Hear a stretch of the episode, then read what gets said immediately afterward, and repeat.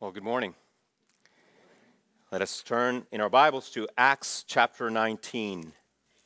For those of you who are just visiting this morning, we have been in the book of Acts for quite some time, to be precise. And uh, this is our second study in chapter 19. We're considering verses 11 through 20. 11 through 20. Now, let me remind you of the anchor that we have for us as we study the this chapter, which is the ministry of the Apostle Paul in Ephesus. And the anchor is verse 20 of Acts 19. So the word of the Lord continued to increase and prevail mightily.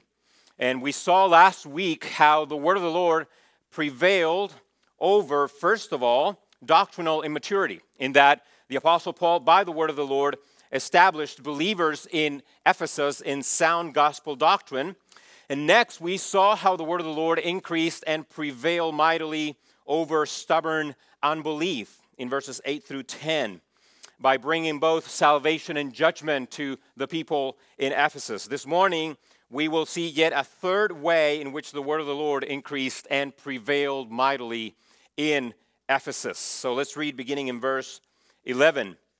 And God was doing extraordinary miracles by the hands of Paul so that even the handkerchiefs eh, or aprons that had touched his skin were carried away to the sick, and their diseases left them, and the evil spirit came out of them. Then some of the itinerant Jewish exorcists undertook to invoke the name of the Lord Jesus over those who had evil, evil spirits, saying, I adjure you by the Jesus whom Paul proclaims. Seven sons of a Jewish high priest named Sceva were doing this. But the evil spirit answered them, Jesus I know. Paul I recognize. But who are you? And the man in whom was the evil spirit leaped on them and mastered all of them and overpowered them, so that they fled out of that house naked and wounded. And this became known to all the residents of Ephesus, both Jews and Greeks.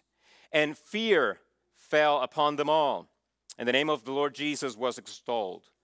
Also, many of those who were now believers came, confessing and divulging their practices. And a number of those who had practiced magic arts brought their books together and burned them in the sight of all. And they counted the value of them and found it came to 50,000 pieces of silver. So the word of the Lord continued to increase and prevail mightily. May the Lord bless the reading of his holy, and inspired word. Here's the point that we're considering this morning the word of the Lord prevail over occult forces. Occult forces. Let us dive right in. I have three main divisions for you this morning, and here's the first one. Here's the first thing that we see in Ephesus the central event. What is happening in Ephesus? The central event. And here's what is happening a failed exorcism. A failed exorcism. Clearly, God was doing very unique miracles in Ephesus, extraordinary, in fact, through Paul in this city. Even pieces of cloth that had made contact with Paul were being used to heal people of their diseases and to cast out demons, even for miracles. These things were very, very unusual. That's why the, Bible uses the word extraordinary.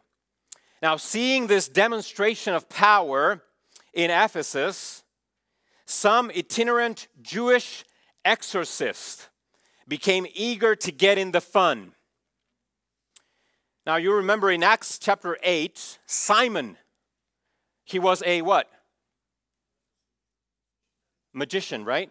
Sorcerer, Simon the magician, sought to acquire spiritual power through money.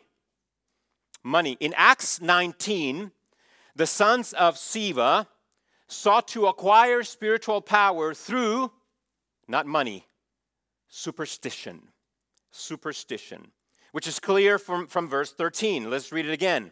Then some of the itinerant Jewish exorcists undertook to invoke the name of the Lord Jesus, just like Paul was doing, over those who had evil spirits, saying, I adjure you by the Jesus whom Paul proclaims. Now, this needs a little bit of an explanation. What is happening? First, let me address Ephesus' dark reputation. Ephesus' dark reputation. The citizens of Ephesus were known for their fear of dark spiritual forces. And not only their fear of these things, but even more so, they were known for their futile attempts to fight against those evil forces through occult practices and superstitious rituals. For example, in verse 19, we read that there were many, after Paul had preached the gospel, there were many who practiced what? Magic arts. Now, what do we make of magic? What do we make of magic? Obviously, we're not talking about magic tricks that you do with cards over the table. Those things are mostly meant to be optical illusions. Rather, we're talking about magic in the sense of occult practices, dark endeavors. Or like the magicians of Pharaoh in Egypt who fought Moses with secret arts. Secret arts. The Anchor Bible Dictionary is helpful here. It defines magic as, quote, a form of communication. Now, pay attention to that magic. A form of communication involving the supernatural world in which an attempt is made to affect the course of the present and or future events by means of ritual actions, especially ones which involve the symbolic imitation of what the practitioner wants to happen and or by means of formulaic recitations which describe the desired outcome and or invoke gods demons or the spirits believed to be resident in natural substances end quote. This is animism. The idea that spirits evil spirits they dwell in uh, things material. Now let me ask you this. How important was this type of magic for the citizens of Ephesus. It was critically important. One commentator says that magic belonged to, quote, a worldview that recognized the widespread presence and influence of good and evil spirit powers on every area of life magic represented a means of harnessing or controlling spiritual power and managing life issues through rituals, incantations, and invocations. End quote. The practice of exorcisms, which is the casting out of demons, belonged to the category of magic and were used to accomplish three distinct purposes either to frighten the evil spirit, to bribe the evil spirit, or to transfer the evil spirit from one person to another. So these beliefs in the occult were prevalent in the city of Ephesus. Therefore, magicians and sorcerers abounded in that city. In fact, in fact, several Bible scholars believe that when in 1 Corinthians chapter 15 verse 32 Paul speaks of fighting wild, you remember that? He fought wild beasts in Ephesus. He's likely not speaking of actual animals, but of evil forces and demons who, through sorcery and magic, sought to oppose the Apostle Paul and his ministry in Ephesus. This makes sense, especially in light of everything that Paul says to the Ephesians about the spiritual forces of darkness in his letter to them in Ephesians. On top of all of that, this Ephesian dark reputation, and what really begins to make sense of the events described in verse 13, is yet another element folk Judaism. Folk Judaism. By the time the first century rolled through, the Jewish religion, Judaism, was not only apostate in the sense that they had abandoned the true God, but they had also absorbed many of the commonly held beliefs in the occult, which is where the word folk comes in. Folk refers to the idea that the way to fight against evil spirits and evil forces in the unseen realm was through common or folk remedies.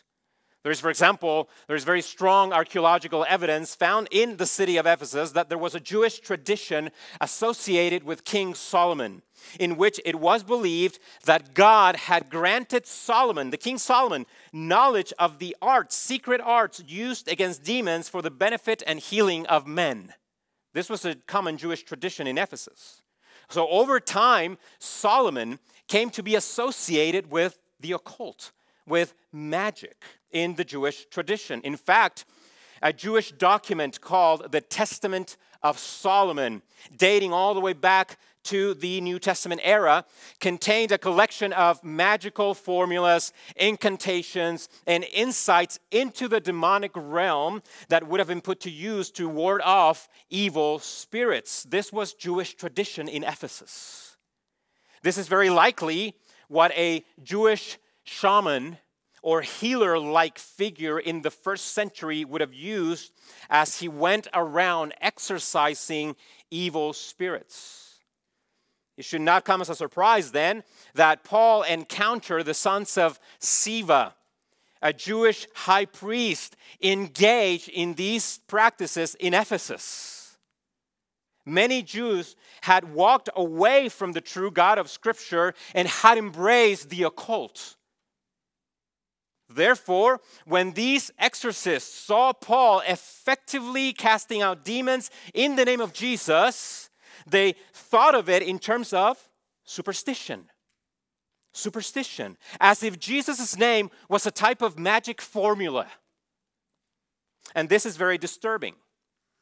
Very disturbing. It serves to reveal the true depths of Jewish apostasy. God strictly prohibited these practices in the Old Testament. So now let us consider what true Judaism taught. True Judaism taught. Turn in your Bibles to Deuteronomy chapter 18. And I want us to begin reading in verse 9. And I want us to consider the severity of God's words. Deuteronomy chapter 18, beginning in verse 9. I want you to think about the Jewish background. As Israel was preparing to enter the promised land, the Lord God spoke these words to them. Verse 9, Deuteronomy 18. When you come into the land that the Lord your God is giving you, you shall not learn to follow the what?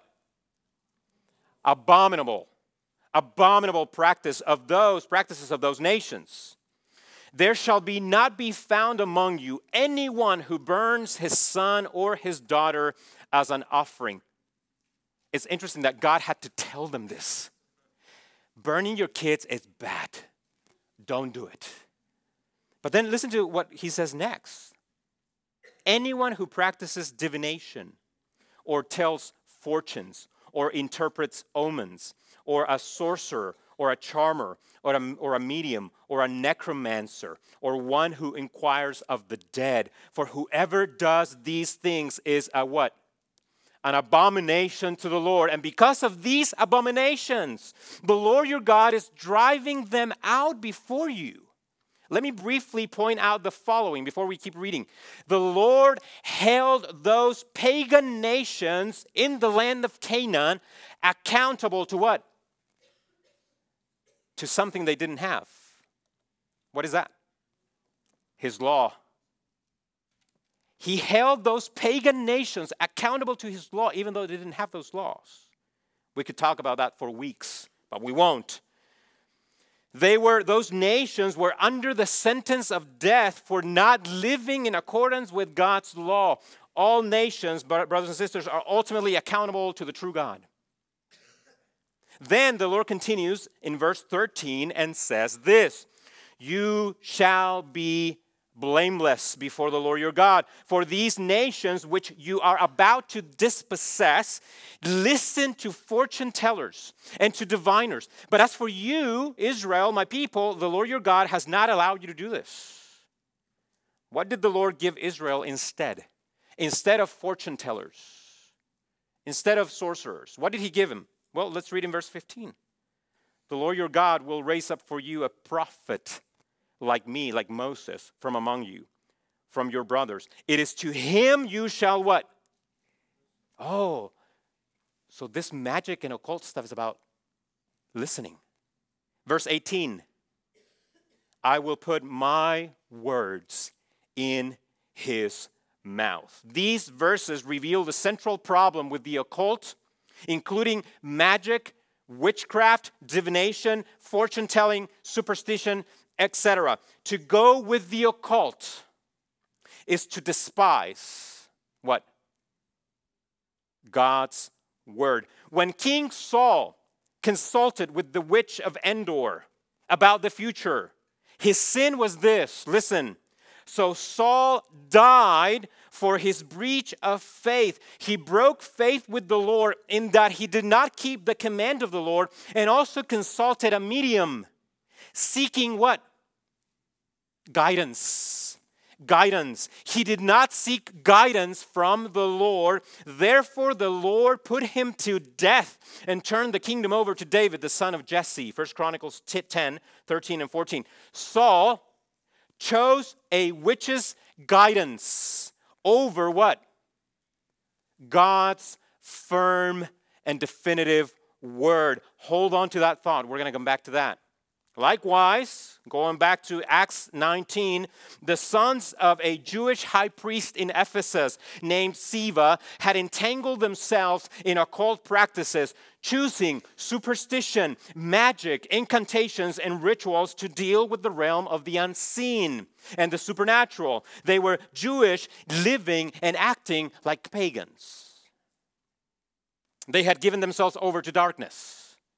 As a result, they received upon themselves humiliating consequences. We read about them in verses 15 and 16 of Acts 19. Having tried their luck with the demon using the name of Jesus superstitiously, they get this in return. Verse 15. But the evil spirit answered them, Jesus I know, and Paul I recognize, but who are you? And the man in whom was the evil spirit leaped on them and overpowered them so that they fled out of that house naked and wounded. Notice what the evil spirit said I know Jesus and I'm familiar with Paul. You, Jewish exorcist, I have never heard of. It is almost as if the spirit, the evil spirit, is taunting them and saying, Who do you think you are? Interesting interaction between an evil spirit and Jewish exorcist. What do we make of this little conversation? I will say something that might seem somewhat confusing to you at first, but hopefully it will make sense in just a few moments. I believe what happened in verses 15 and 16 is a demonstration of the sovereignty of God over demons, and secondly, is a demonstration of God's jealousy God's jealousy for his own holiness. In other words, God used the evil spirit ultimately to vindicate the holy name of his dear son. Now, let me see if I can explain why I believe this to be the case by drawing your attention to our next point. Our next point is this the glorious outcome. The glorious outcome. What was the outcome of this failed exorcism? Jesus' name treated as holy. Jesus' name treated as holy. Verse 17. And this, the demonic beating, became known to all the residents of Ephesus, both Jews and Greeks. And fear fell upon them all. And the name of the Lord Jesus was extolled. Now, in your Bibles, take your Bibles and turn with me to Leviticus chapter 10. I doubt any of you read Leviticus this morning for devotional time, but uh, this is an important background. Leviticus chapter 10. This is in page 88 of the Blue Bibles, if that is what you're using. And I want us to read verses 1 through 3. This is a very appropriate background to explain what is happening in Acts 19, verses 15 through 17. Now, listen carefully to the absolute severity, once again, of this account having to do with the worship of God. Many of you know what happened here. This is familiar territory for many of us. Here it is Leviticus 10. Now, Nadab and Abihu, the sons of Aaron, each took his censer and put fire in it and laid incense on it and offered unauthorized fire before the Lord, which God had not commanded them. In other words, they thought to themselves, let's worship God as we see fit. Surely God will appreciate it. All we want to do is to worship God, He will appreciate it.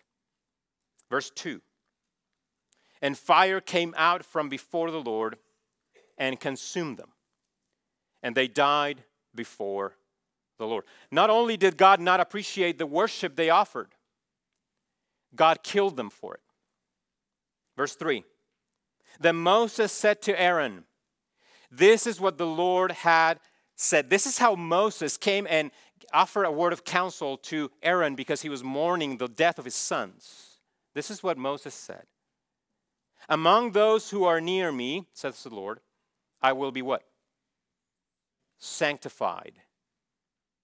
And before all the people, I will be glorified.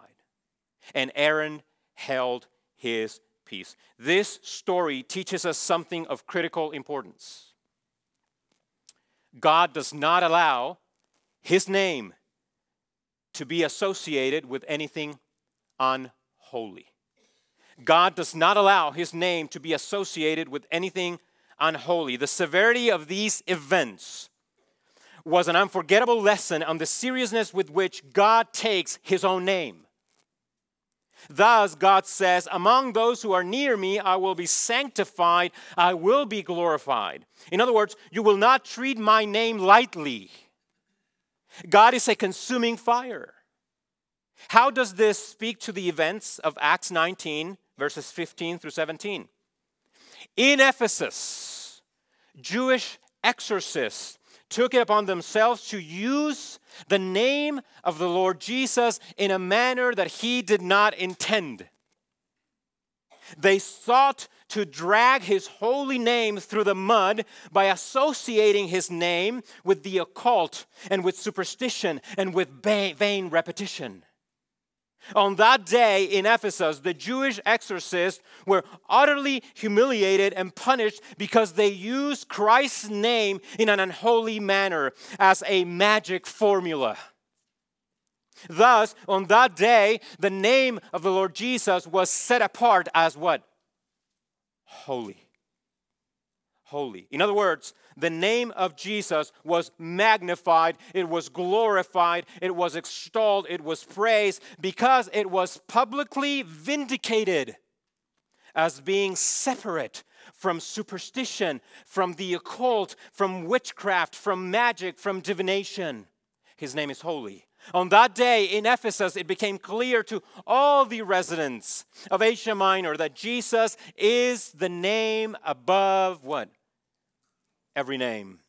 And that he is indeed Lord, Lord of all, and that his name is to be revered, honored, and believed upon. Therefore, the defeat of the Jewish exorcist was not for the sake of showing the power of the evil spirit. Not at all. The defeat of the Jewish exorcist was for the sake of showing the holiness of the name of Jesus. And consider also with me, going back to the Old Testament, what God did with the sons of Aaron. The sons of Aaron offered unauthorized fire to the Lord, and how did the Lord kill them? With fire.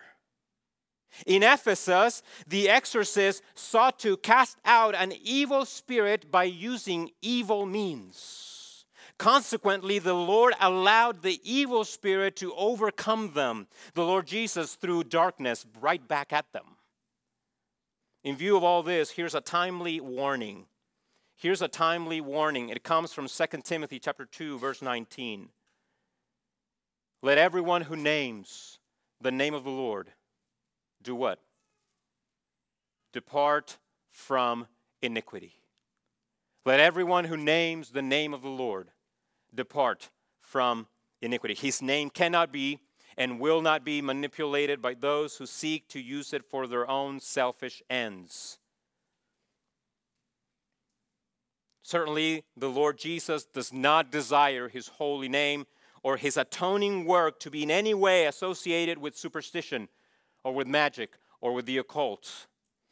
I want to just point out very briefly that this is what really makes me nervous about the sign of the cross that Catholics are known for. I believe that to be superstition in action. Not only superstition, but one that drags the cross and the work of the Lord Jesus Christ through the mud. There are others who, in our very day, use the name of Jesus to enrich themselves, such as the prosperity gospel preachers. There are lovers of money who pretend to be servants of Jesus and constantly use his name for their evil endeavors. Their repentance should be swift. The Lord Jesus will not be mocked. His name is not to be used in any way that diminishes his glory. Just as God told Israel in the Old Testament that his name will be treated as holy, so too the Lord Jesus told everybody in Ephesus that day that his name will be treated as holy. That day in Ephesus, his name was vindicated. And this became known to all in the region. As verse 17 says, that fear fell upon them all. Why? Because they understood that Jesus is the Lord. So, what happened? As a result, we come to the definitive victory. The definitive victory. And what was the victory? Repentance and faith. Verse 18 through 20. Also, many of those who were now believers came confessing and divulging their practices. And a number of those who had practiced magic arts brought their books together and burned them in the sight of all. And they counted the value of them and found it came to 50,000 pieces of silver. So the word of the Lord continued to increase and prevail mightily. Going back to King Saul, and as we saw, his consultations with the witch of Endor were a symptom of what? Why did he consult with a medium, with a witch? Well, they were a symptom of his distrust of God's word, which he heard through the prophet Samuel.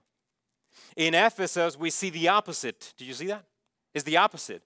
People who were seeking guidance and wisdom by engaging in the occult were delivered. On that day, the word of the Lord dispelled their thick darkness. Consider with me the cost of their repentance. And by cost, I mean literally the cost of their repentance 50,000 pieces of silver. The value of the books, magic books that were publicly burned that day, was equivalent to 50,000 days worth of wages. 50,000 days worth of wages. It was an astonishing amount of money that went up in flames. They could have sold those books for a fortune, but true repentance begins with a desire to destroy the sin that kept us from seeing the glory of God in the face of Jesus Christ. Those books represented for them a time of ignorance, spiritual darkness, and separation from the truth. Therefore, they gladly burned them. So I ask, my dear brother and sister, are you burning your sin? Are you burning your sin? You see, as Christians, the burning of sin never stops. If you name the name of the Lord, are you seeking to depart from iniquity? As you seek to walk close to Jesus Christ, are you also seeking to part ways with everything that dishonors God in your life? My brothers and sisters, let us keep the bonfire burning hot. Never make peace with your remaining sin burn it in the fire of holy hatred. Why should we? Because the cost of our repentance is nothing when compared to the cost of our forgiveness. Yes, in repentance, the Ephesians burned their precious magic books, but in love, the Lord Jesus shed his precious blood. And that's the only reason their repentance was met with forgiveness. Upon his cross, the Lord Jesus purchased their redemption. And on that day, they received it. My friends, God calls you to repent of your sins because he is a willing forgiver of sins through the cross of his Son. Upon that cross, the holy wrath of God burned hot against the sins of the world. On that cross, God definitively burned all our transgressions forever through the death of His Son. And if today you confess and forsake your sins, God will give you full forgiveness because it is available to you today. Jesus died so that our sins might die with Him. What sins? All of them. All of them. So let me give you a few main takeaways from this story. A few main takeaways. The first one is this occultism, or the occult, is an affront against the word of the Lord. The occult is an affront against the word of the Lord.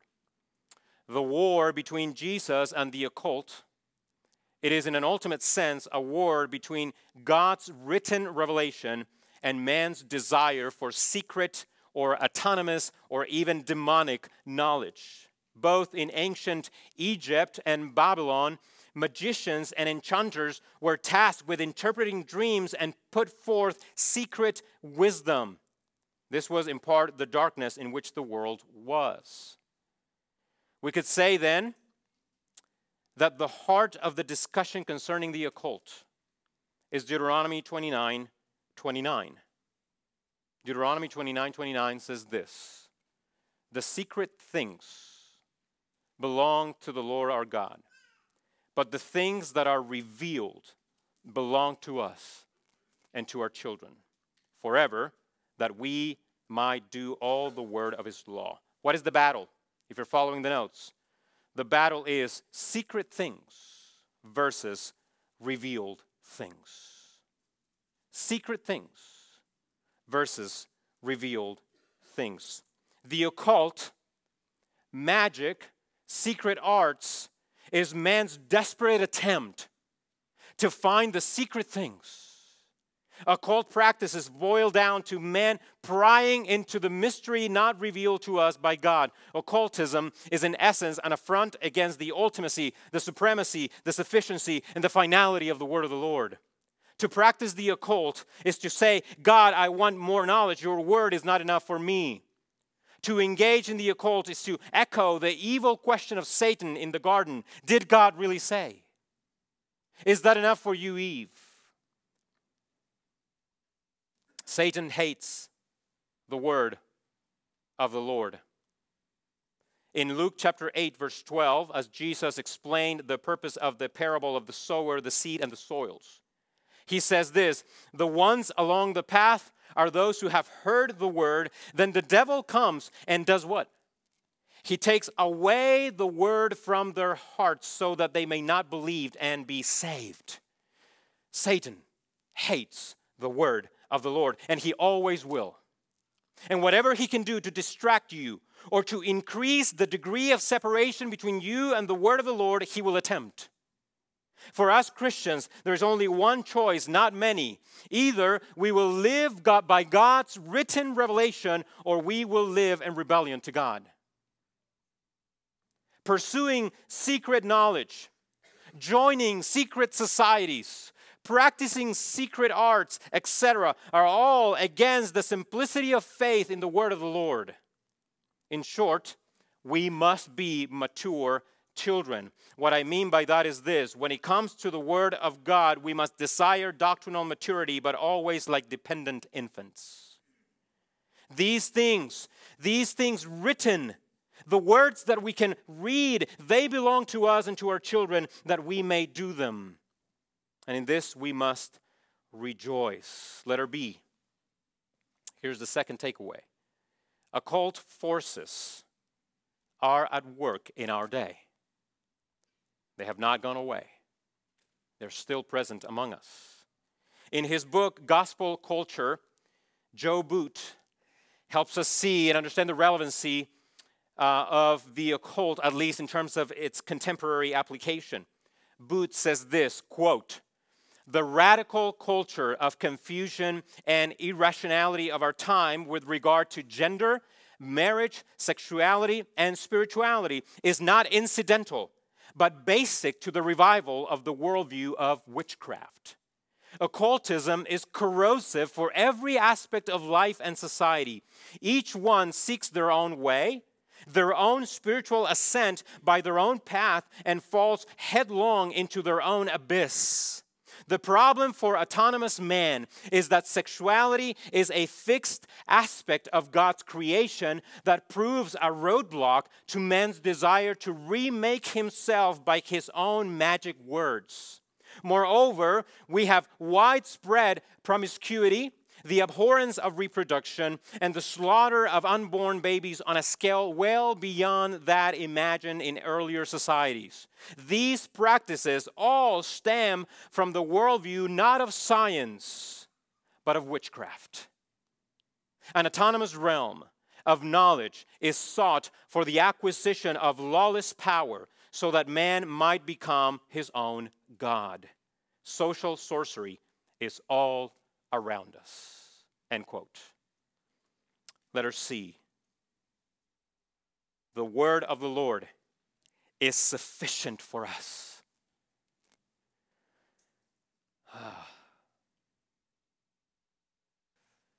I heard about a Ouija board that is meant to be quote unquote Christian. So I looked it up. And uh, don't do that. Don't do that. I did so that you don't have to. The description of the product said this quote, This is the only Ouija board designed to directly contact our Lord and Savior, Jesus Christ. End quote. I can tell you what that is it is evil. It is evil. It is demonic. No question about this. It is as dark as it gets. The reviews on the product were astonishing. Astonishing, even by self professed Christians. Some of you might be tempted to think, well, what's the big deal? It's just a Ouija board game. We might as well make it Christian, right? Christianize the Ouija board. I, I don't think so. This is no small deal. In fact, I would take it as far as to say this is the type of sin and evil for which Saul himself was killed by God Himself. As a matter of fact, let me just say this if you are engaged in things of this nature, if you're sitting there and you are playing, you're engaging in things of the occult and magic, fortune telling, and if you call yourself a Christian, I would have to say to you immediately, you must repent and do so quickly. Other than those resources that have been written to help us understand and apply Scripture better, anything outside of Scripture used for spiritual guidance and supernatural revelation is at best not necessary, at worst, very, very dangerous. You don't need anything to connect with the spiritual or to gain insight into the spiritual realm. As Christians, we have God's Word, and this is all we need. We do not need Ouija boards, palm readings, tarot mediums, astrologers, fortune tellers, etc. We must submit to and be content with God's word. As John Frame says, quote, believers are not to seek supernatural or spiritual help from anybody but the one true God. And the only place to find him is in his word. Nothing else. Nothing else. Letter D. We learn from this account that Jesus is Lord of all. Jesus is Lord of all. We're in Ephesus, right? Let's turn then to Ephesians chapter 1. I want you to see Paul's prayer for the Ephesians. Remember, they were they used to be trapped in this um, fear of the occult, this fear for evil forces. But listen to how Paul prayed for them in Ephesians chapter 1, he listed several prayer requests for them. The last of these requests begins in verse 19. And it is that the Ephesians may know what is the immeasurable greatness of God's power toward us who believe, according to the working of his great might that he worked in Christ when he raised him from the dead and seated him at his right hand in the heavenly places. And notice verse 21. Where is Christ right now? Far above all rule and authority and power and dominion, and above every name that is named, not only in this age, but also in the one to come. And he put, God put all things under Christ's feet and gave him as head over how many things? All things to the church, which is his body, the fullness of him who fills all in all. Imagine what these Ephesians thought and felt when they read those words for the first time after decades of being trapped in the darkness. These former occultists, magicians, sorcerers, necromancers, fortune tellers, witches, etc., were now believers in the one who has authority all over over all forces, both of good and of evil, and he is above all of them. He's above all of them. They no longer believe themselves to be at the mercy of unseen, random, evil forces. Now they were under the sovereign care of a good, all powerful Lord who is over all things, the creator of all things, who became a man to die for their sins and to deliver them out of the kingdom of darkness and to bring them into his own kingdom of light and truth. Jesus is Lord. Therefore, let us not fear the darkness. And finally, Here's the final exhortation for all of us let us walk as children of light. Let us walk as children of light. Let us finish in Ephesians chapter 5. Read with me what we read in Ephesians chapter 5. As Paul reflected in the past lives of these Ephesians and the then present realities of these brand new Christians, he tells them this in Ephesians 5, verses 8 and 9, and this is for all of us. At, what, at one time, you were darkness, but now you are what? You are light in the Lord. Therefore, walk as children of light. For the fruit of light is found in all that is good and right and true. And try to discern what is pleasing to the Lord. Let us pray. Father, we thank you for this reminder that we belong to the light. We're no longer in darkness. We thank you for this incredible demonstration of the power of the Lord Jesus over the occult, over magic practices. And we thank you that we do not need any of that. I pray that if there is anybody within the reach of my voice that is flirting with these things, that you will call them to repent and to believe in the finality, the sufficiency of your word. And for us, Father, we pray that you will help us to walk as children of light. We thank you that in your word we have everything we need for godliness. And so in this word we stand and we believe. And we pray these things in Jesus' name. Amen.